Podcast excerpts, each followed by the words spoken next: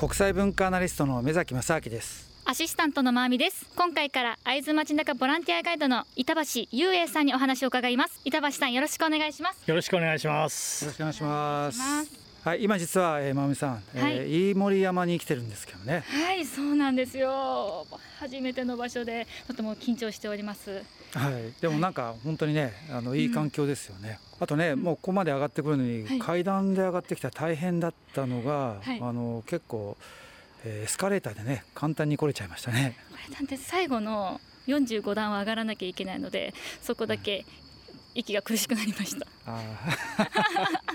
でもね、まあ、はい。このちょっと靴がね、そうなんですよ。すごい上げ底ですよね。普段履き慣れてるはずなんですけどちょっとはい。階段はきつかったなーって息今上がってます。身長これ15センチぐらい上がるんですかこれ。で。はい私今180ぐらいありますよ今。景色も高く見えますね。はい。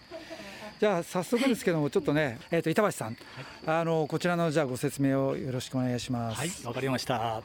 はい、えーそれじゃあまずこちらの方ご覧ください、えーこのお墓はですね、えーこの先で自陣しました、えー白虎隊支柱2番隊という隊員の方たちぎゅ19名のお墓になっております、はい、いずれもあのーこの先で自陣したんですがちょうど真ん中に名前がかかってますね。それから左の下にはあの当時の年齢去年がかかってます。それ右の上をご覧ください。自陣と書かれてます、うんはい。全て自陣したというふうに言われてますね。で皆さん白虎隊って何人いたんだいてまいたと思いますかと聞くとほとんどが「えこれだけじゃないの？全滅したんでしょ?」って言われるんですがあの白虎隊ってすごく多いんです。うん全部で343人いました。そんなにはい。ね。5つの隊に分かれてたんですね。はい。あの親の六高が高い隊。はい。支柱1番隊2番隊。うん。それから中ぐらいのお隊が2つありまして、えーこれがですね、えー、とこちらの方にもあるんですけども、えー、とこちらが支柱2番隊の人たちのお墓なんですね。親の六高が高い隊が支柱1番2番隊です。はい、それから親の六高が中ぐらいの方たち、はい、これが寄り合い隊といいまして寄り合い1番2番隊それから足軽隊とは一つで全部で5つのグループがありました。はい、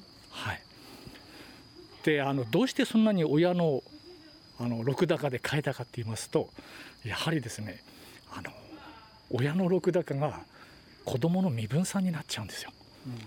例えば家老の息子と足軽の息子なんて言うとどうしても家老の息子が命令しちゃうような感じなんですね。それを避けるためにわざわざこうランクを分けたというふうに言われてます。ちなみに年齢的にはだい。たい何歳から何歳ぐらいまでだったんですか？白隊はすべて16歳と17歳の少年たちだけです。若いですね。青春の子たちなんですね、そうです。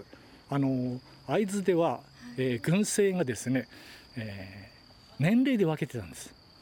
えー16歳17歳を白虎隊。18歳から34歳を朱雀隊。35歳から49歳を清流隊50歳以上玄武隊と、はい、これどうしてかと言いますとやはりあの体力的な問題ですね。あなるほどはいじゃあ白虎隊の下にはまたいたんですか？いません一番下の方たちです。一番下ですね。はい6歳からはい、そうです。うんはいで、あの先ほども言いましたが、343人もいたんですが、どうしてこの19人しか祀られてなかったかと。はい、実はあのここだけじゃなくて、こちらの方。こちらの方も白虎大使31名がいるんですが、こちらの方たちは真ん中に名前が書かれて左が去年ですね左下、うん右上ご覧ください。あ戦死と書かれてます。ああ違うんです戦闘で戦って亡くなった人たちなんです、はい、自陣した白虎隊だけじゃないんですね、はい。はい、で31名とこちらの19名。合わせて50人。はい白虎大使は50人が亡くなってます。ただですね343人のうちの50人っていうと死亡率で15%ぐらいなんですよ。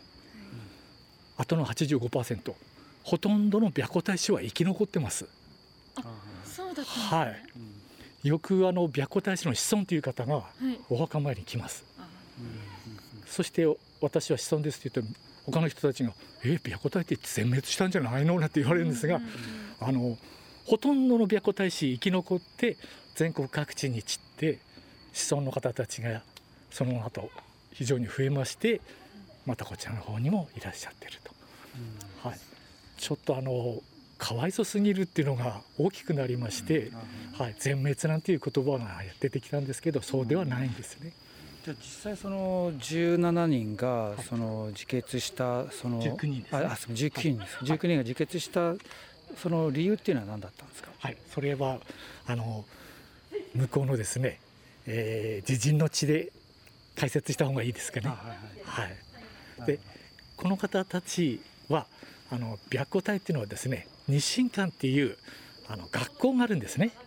その学校の生徒たちなんですよ。全て。ただあの白虎隊っていうのはこう少数精鋭なもんですから、はい、学校の中から選ばれたエリートたちなんですよ。そうなんだ。頭が良くてうん。武道の達人で貧困法制で親の家柄もいいというようなエリートなんですね。みんなみんななりたいですってなれるわけではないんですね、みんななりたいと思ってるんですけどもそうはいかないということでもうちょっとですね年をごまかしたような人もいるんですよ。あ16歳以下はい、なのに、はい。えおいくつの方ですあのここにもあるんですが、はい。実は一番下は14歳って方がいます。はい、おそらく体が大きくて、まあ、こう言っちゃなんですけど親のコネも使ったのかななんて思ってるんですが それでごまかして亡くなって調べてみたら初めて分かったと、まあ、そのくらいみんな憧れてたんですね。はい、じゃああのそれ以外の方白虎隊になれなかった方うん。そちらの人数の方が多いんですね。そういう方たちは戊辰戦争の時何してたと思いますか？え何？わかわからないです。逃げてた？逃げたんじゃないんです。